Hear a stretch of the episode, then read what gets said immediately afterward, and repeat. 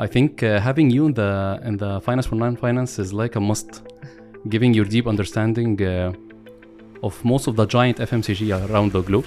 I do have actually quite a strong passion towards unleashing the the capabilities of the, I, I would say first it was about my team members, then it was the wider organization. You see the the product on the shelf in a different dimension. Exactly, and, And then other- you start comparing. you know, Comparing cost exact- per gram exactly. and cost per, per milliliter, Exactly. and people think like, you know, what what were you? What are you doing? Finding solutions, um, understanding process linking.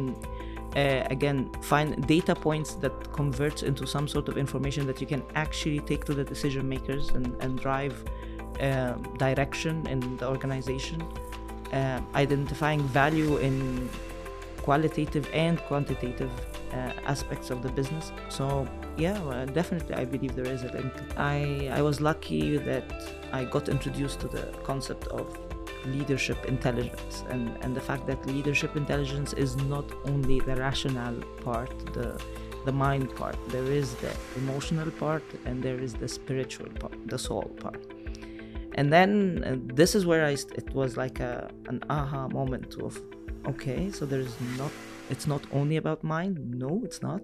Empathy comes from a strong mind, a feeling heart, and uh, a, a soul that has understood the question of why, why we're doing this, why we're here, why we're uh, choosing uh, this uh, decision versus the other, or this way of doing things versus the other.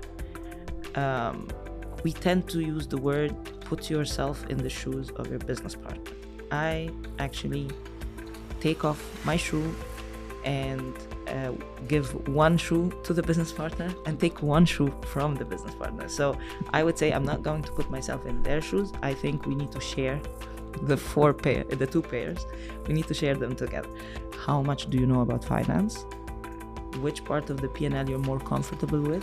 Which one you're not? Even if it's not within our, I'm not like a, a sales uh, leader who's asking about a supply chain related matter, a supply chain leader asking about a marketing related matter. So, which part are you comfortable? Which one, every time you hear it, you feel like, oh my god, that's going over my head. I have no idea what they're talking about. So, and this is the beauty of finance. I, I, I don't think we touched base on that, but that's what I love because through the 20 I could say that I've touched every corner of the business every corner. The second thing I do is I I go to their playground. If their playground is the market then we go to the market. If the playground is the factory then we go to the factory. We go to the distribution center.